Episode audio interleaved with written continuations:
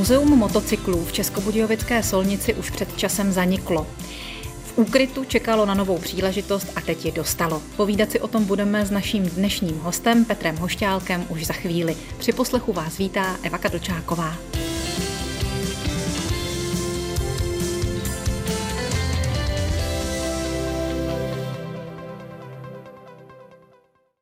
Ještě jednou dobré dopoledne, teď i Petru Hošťálkovi, cestovateli, sběrateli, spisovateli, vítejte u nás, dobrý den. Dobrý den a hlavně dobrý den posluchačům. Jméno Petra Hošťálka budete znát v souvislosti s muzeem motocyklů, které bývalo v Českobudějovické solnici, ale už není, že?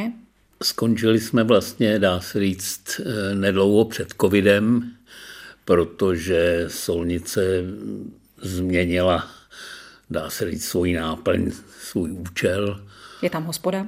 Je tam dneska pivnice, asi velmi kvalitní pivnice. Já si myslím, že to pivo, který tam je k pití, že je velmi dobrý. Měl jsem tu šanci ho ochutnat asi dvakrát nebo třikrát.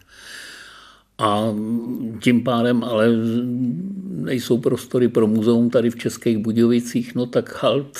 Byly motorky uložený v nějakým tom depozitním prostoru. Ať už se v solnici teď čepuje cokoliv, vás vedou vaše kroky, nebo spíš jízda vašich dvou kol do Plzně na plzeňskou dvanáctku. Takže to je místo, kam se muzeum motocyklů přesouvá? No, víte, s tím pivem to zrovna v mém případě nemá tak moc co společného. Já pivař nejsem, takže ta Plzeň není kvůli tomu, že by tam bylo plzeňský, ale chlapci z Plzně, který znám dlouhý léta, protože ty veteránisti tamní, to jsou mý letitý kamarádi, tak tam mají dneska na daci Plzeň sobě. No a tam má tu obrovskou výhodu, že mají na dvacet pět let dopředu pronajatý prostory, mm-hmm. kterým se říká Depo dva tisíce patnáct, což jsou nádherné haly po trolejbusových garážích. To byl dopravní podnik, nebo lépe řečeno garáže dopravního podniku a dílny, takže tam je to prostorově vynikající. A zřejmě v souvislosti s tím, když byla Plzeň městem kultury, evropským městem kultury, tak se upravily i tyhle ty prostory. A České Budějovice se teď ucházejí o podobný titul, ale motocyklová sbírka už u toho nebude.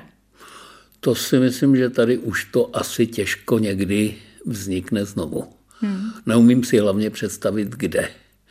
Problém všech těchto těch sbírek je vždycky prostor, protože to není sbírka známek nebo sbírka obrázků. To potřebuje hodně čtverečních metrů a vlastně prostor nějakým způsobem upravený, aby to trošku k něčemu vypadalo. A kvůli tomu, že ty exponáty jsou obrovský, tam je první podmínka pořádný prostor. Čili možná, že ty prostory v plzeňském depu budou pro vás ještě o něco víc vyhovující než tady v Českobudějovické solnici, která přece jenom podle toho je určitě maličká. Samozřejmě ta perspektiva tam je úplně jiná. Tam je to veliký a hlavně už to má tradici, protože i před tím covidem, teď nevím, jestli dva nebo tři ročníky, už se tam dělaly ty plzeňský skvosty, výstavy superautomobilů, Porsche a jiných dalších krásných značek a byly tam výstavy historických vozidel, takže tam už to svoji tradici má a konec konců ta Plzeň byla vždycky průmyslový město, hmm. strojařský, takže ono to tam i tak trošku patří. Škodovka, lokomotivy, takže vy už se tam těšíte? No, podívejte se, pro mě je to hodně daleko. Jezdit vzdálenost Český Budějovice Plzeň, protože já osobně už se tam dneska stěhovat nebudu. Tam budou jenom ty moje motorky, jo. Tak je to trošku zápřah. No ale protože to tak je, tak se tomu budu muset přizpůsobit. Z tohohle toho hlediska mě to netěší, ale jinak mě těší to, že motorky budou mít skvělý prostory. O tom, jak se budou přesouvat ty motorky, tak o tom si budeme povídat za chvíli dál s Petrem Hošťálkem, naším dnešním dopoledním hostem. Sbírka motocyklů Petra Hošťálka, kterou jste znali z Českobudějovické solnice, se stěhuje do Plzně. Stěhuje se po svých, pane Hošťálku? Už je přestěhovaná. Mm-hmm. Zvládli jsme to s pomocí právě Sinopu, to znamená současného majitele solnice, protože i tam v Sinopu byly ty depozitní prostory, kde byly motocykly až do teďka uložený. Jo, takže s jejich velkou pomocí se to všechno přetransportovalo. A jak to transportujete, pardon? Autákama. Autákama. Autákama. Není to tak, že by ty já... motorky jely sami? Nebo některá z nich si tu cestu střihla? Na to nebyl čas. Mm-hmm. Ona většina těch motorek je samozřejmě po jízdných, některý po delší přípravě zaviněný právě třeba s dnešním benzínem, což je neštěstí. Dneska už všichni víme, že svíst se dneska s veteránem, který nejezdí pořád. Třeba půl roku stál, byl uložený a pak ho chcete vytáhnout na nějakou akci. Tak to znamená minimálně celý den přípravy, protože všechno je od toho současného benzínu ucpaný, nic nefunguje. Dneska už je skoro zbytečný po půlročním stání odstavení ten motocykl zkoušet nastartovat. První podmínka dneska je rozebrat karburátor a vyčistit, protože to všechno zanesený těma přísadama, které se dneska do benzínu dávají, zejména třeba těma přísadama z řepky, z těchto těch biovolejů a tak dále. Hmm.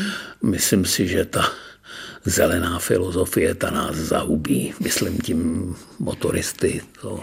Vy veteránisti o tom tedy víte své. Vy jste o tom napsal i knížku, jmenuje se Benzín už nevoní, ale já to ještě stihnul.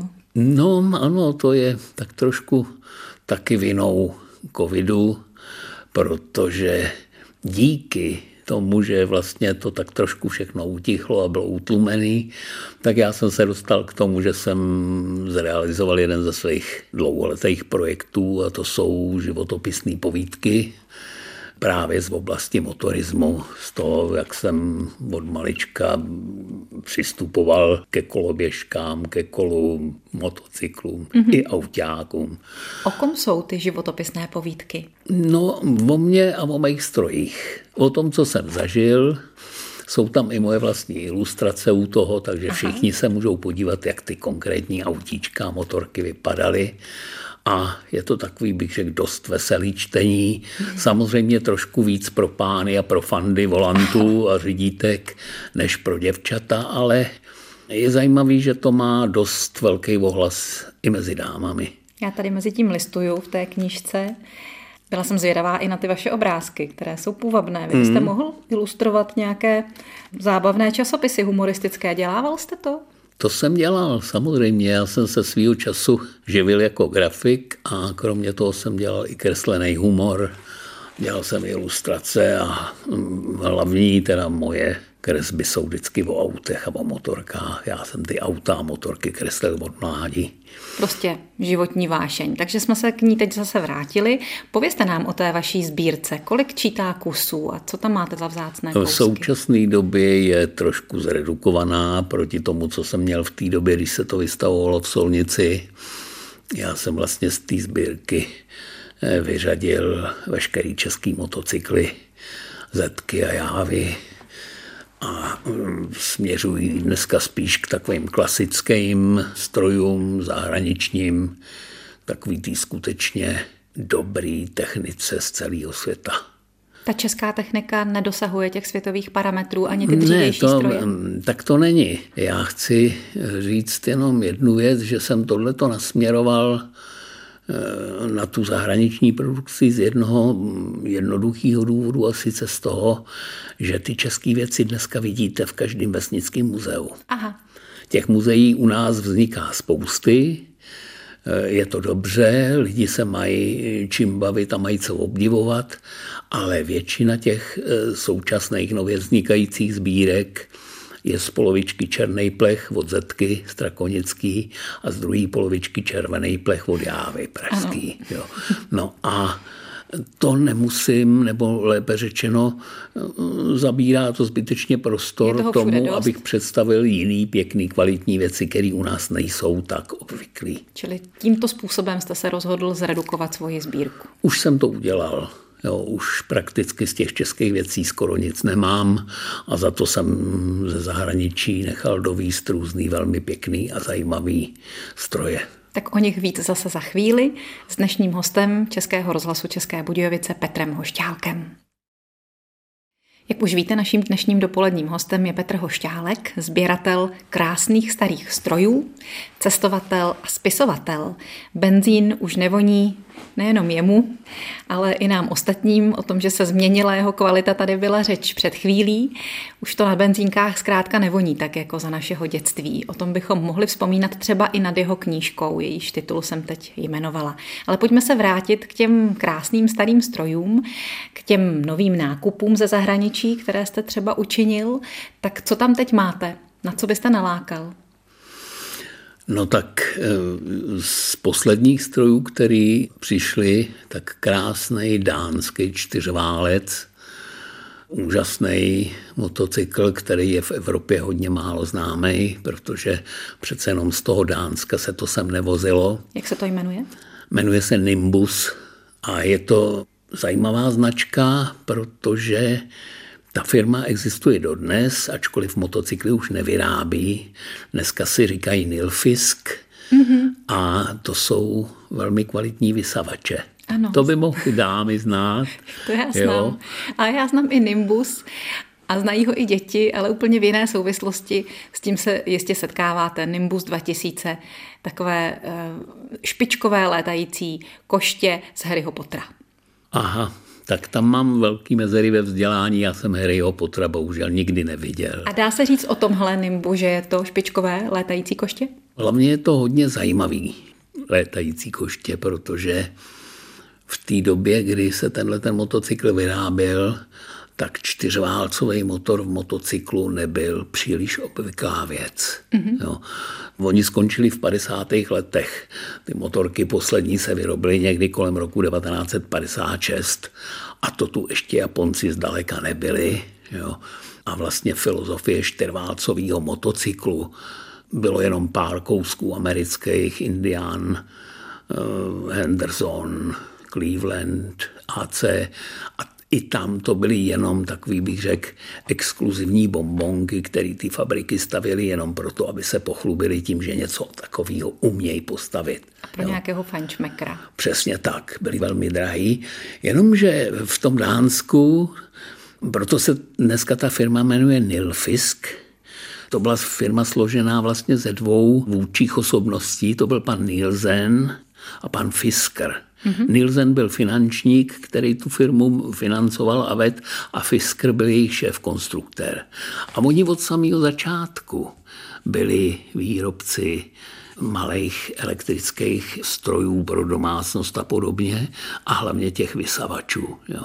No ale někdy v tom roce devatenáct devatenáct pan Fisker usoudil, že by chtěl zkusit postavit motocykl.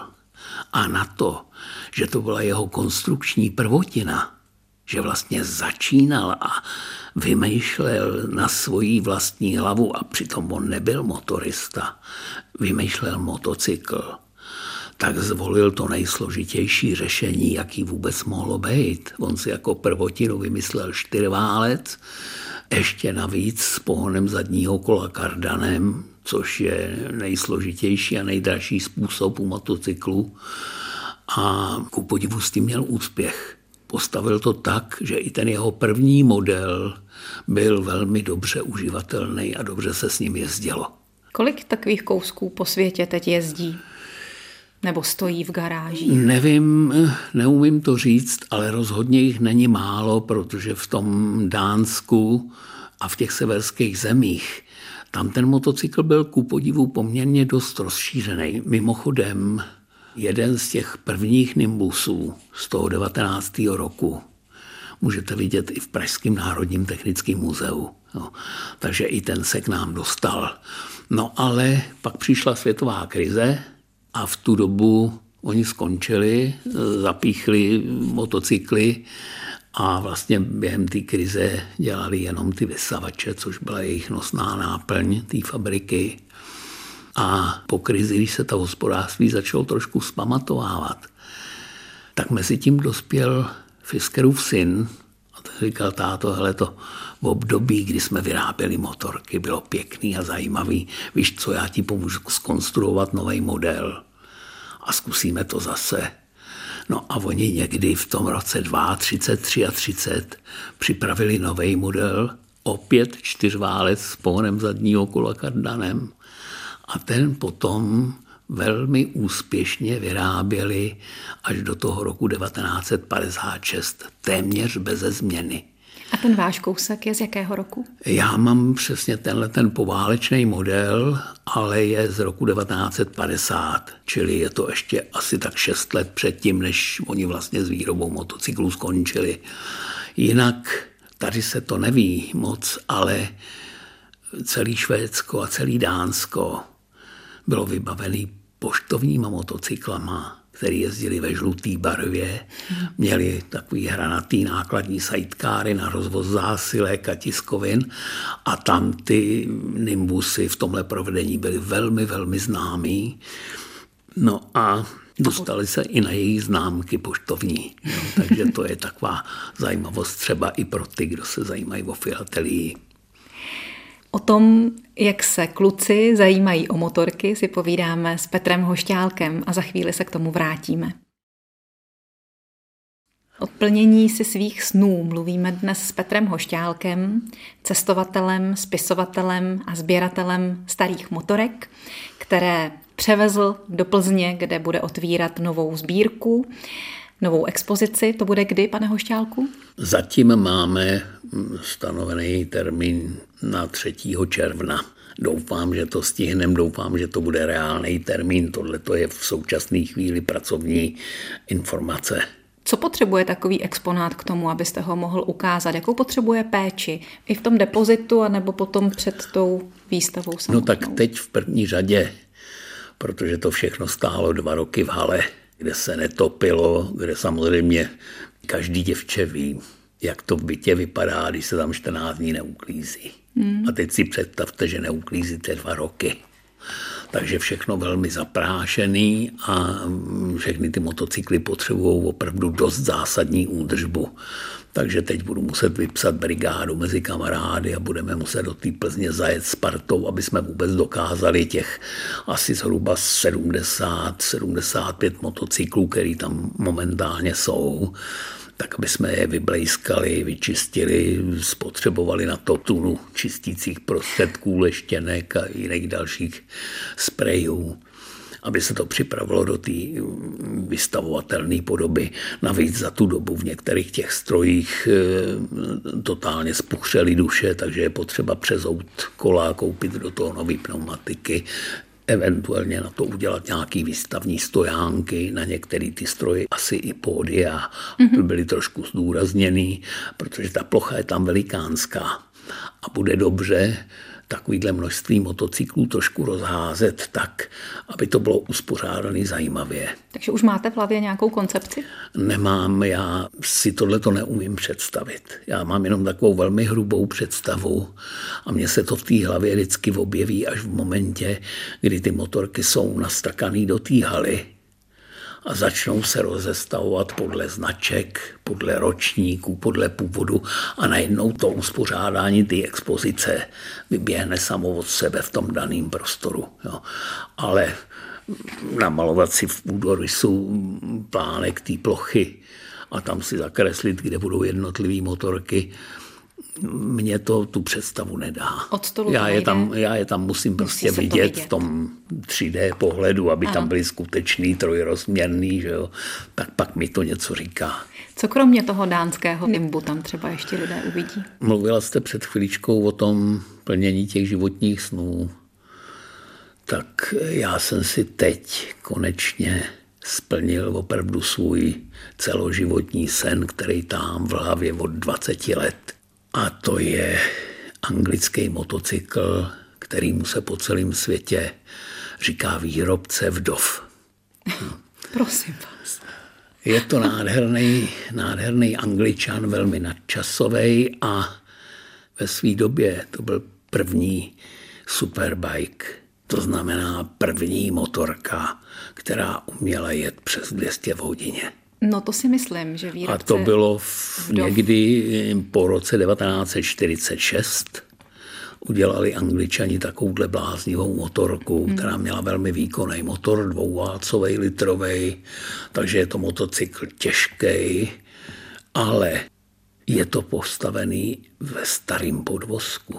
To znamená v podvozku, který odpovídá tehdejším představám pánů Angličanů, kteří byli dost konzervativní a vlastně celá ta koncepce vychází z předváleční motorky a ten podvozek nemá na ten motor. To je něco, čemu se říká motocykl, který má rychlejší motor než podvozek. Takže ono to strašlivě jede, ale špatně drží na silnici, nijak moc nepéruje, není to moc ochotný zatáčet, málo to brzdí, jo. Mm-hmm. Čili už ten pocit, že když se na to člověk posadil a vzal za ten plyn, tak to bylo jak sedět na dragstrojím motocyklu v těch závodech ve sprintu, že to bylo opojnej pocit obrovského zrychlení, úžasně rychlý motorky, ale běda, když přišla první zatáčka, zejména pokud člověk na to setří euforii a neuvědomoval si, co je to za špatnou kombinaci slabý podvozek a silný motor. Hmm. Takže to bylo velmi nebezpečný. U nás za socialismu byly tyhle ty motorky, pokud se dobře pamatuju, čtyři v republice. Nějak se sem dostali těsně po té válce, tu bylo několik málo sportsmenů, který je nějakým způsobem z té Anglie sem dostali. A to byly tři z nich a čtvrtou potom dovezla Java jako zkouškový vzorek. Tu objednali, aby okoukli něco z té techniky toho motoru a tu posléze získal Franta Šťastný, který ho všichni známe, úžasný motocyklový závodník. No a ten ho po nějaký době potom vyměnil s člověkem, který mu za to dal novýho Nortona anglického, který byl víc k ježdění, plus slušný doplatek, tehdy hodně velký doplatek. No a získal tohoto Vincenta. Já jsem se s ním poznal ve chvíli, kdy jsem nastoupil v Mladý Boleslavy do Škodovky, tak to bylo první, s čím jsme se potkali. A tam vznikla ta láska, tam vznikl ten sen. A já jsem o tom věděl už dřív, protože jeden z těchto motocyklů byl v Liberci, tam ho měl pan ředitel okresní hygienické stanice a u něj moje tehdejší první žena pracovala v, jako sekretářka a on měl schořelej a spálený rám z tohohle motocyklu pověšený ve svý kanceláři za zády za psacím stolem. Takže vždycky, když jsem pro ní přišel, abych ji odvez domů, že jo, tak tam byl vidět tenhle ten grandiózní kus toho motocyklu. Že? A vy jste toho svého výrobce vdov získal jak? Nechal jsem ho přivízt od jednoho sběratele z Dánska. A je to hodně drahá záležitost? Je to hodně drahá záležitost. Ano. Detaily z vás páčit nebudu. No, podívejte se, všechny tyhle motocykly dneska začínají tak asi na jedna a půl milionu a víc. Což je teda za motocykl relativně dost peněz. Jo. A zase jste rozprodal tu svoji českou sbírku. Zejména, když vemete, že je to motocykl starý, hmm. jo, že to hmm. není novinka hmm. a tak dále. Jo. No a tohle to se povedlo jenom proto, že že vlastně to je od sběratele, který celý život sbíral jenom tuhle značku, měl jich doma několik a teď už je natolik starý, že prostě řekl, že už na ten motocykl nestačí, takže je ochotnej ten jeden z nich prodat. Takže tím způsobem se dostal sem k nám. Do světa motorů nás zasvěcuje Petr Hošťálek, náš dnešní dopolední host. Petr Hošťálek, dopolední host Českého rozhlasu České Budějovice, už se tady představil jako sběratel starých motocyklů. Je to ale také cestovatel, který jezdí samozřejmě na motorkách na ty své cesty. Napsal o tom třeba knížku Hedvábnou stezkou na motocyklu Juky nebo Nepálem na Enfieldech. Případně je autorem dvoudílné monografie o mopedech Stadion. Sebou k nám do studia přinesl knihu Benzín už nevoní, ale já to ještě stihl, o té jsme tady už dnes mluvili, ale taky ještě přede mnou leží knížka, která se jmenuje Stalingrad, jsme dobili dvacátého prvního srpna. Došlo k tomu tak, že jsme s přítelem Dvořákem zrenovovali dva z mých válečných motocyklů bé em vé se sejtkárama. Já válku nemám rád, Němce už vůbec ne, že jo, německý uniformy a tohle všechno to mě nevoní. Já to, no, tak nakonec jsem ročník čtyřicet tři a vtloukali to do nás od mateřské školky, že Němci jsou nepřátelé a druhá světová válka a tak dále. Ale miluju bavorácké motorky. To jsou krásný, těžký dvouválce se svým specifickým motorem, ty válce vystrčený do stran, že jo, a zase pohon zadního kola kardanem. Úžasná technika, o deset let vpředu před všema ostatníma firmama. No a když jsme měli hotový tyhle ty dvě váleční motorky, tak ten Miloň Dvořák říká, hele Petře, kam s nima teďka pojedeme? Jsou dokonale zrestaurovaný, zasloužili by si pořádnej vejlet. No a to víte, ze mě starýho pitomce vypadlo, no kam? Ke Stalingradu, tam už jednou byli, což jsem v té chvíli myslel samozřejmě jako for. Ale jemu se rozsvítili oči, říkal, to je nádherný nápad, to budou stovky a tisíce kilometrů jedem. To jste si naběh. Takže, no tak nenaběh, jako mě to udělalo radost. Byla to krásná, zajímavá cesta. Já tyhle ty cesty miluju. Já, když jsem jel na tu první velkou z Budějovic do Pekingu, do Číny, hmm. tak moje žena říkala, že jsem blázen a že to není možný, je takový dávky kilometrů, tak já to miluju. Víte, sedět za řidítky a, a vidět před sebou tu silnici, až kam nevidíte. Jo. To je nádherný pocit. A mě to nevadí sedět za těma řidítkama celý den a jet, polikat kilometry, že jo, práce s tou silnicí. Takže já jsem se na to opravdu těšil. A musím říct, že to byl krásný výlet. My jsme najeli téměř osm tisíc kilometrů za měsíc a týden. A teď jsme projeli celou Ukrajinu, to jsme pokračovali Ruskem, že jo. A pak jsme se vraceli zpátky a vzali jsme to přes Oděsu a přes Moldávii. Kdy jste ten výlet podnikli? My jsme to jeli v roce dva tisíce dvanáct. Takže jste to ještě jo. stihli před... To byla nádherná doba. Navíc jsme chytli krásný počasí.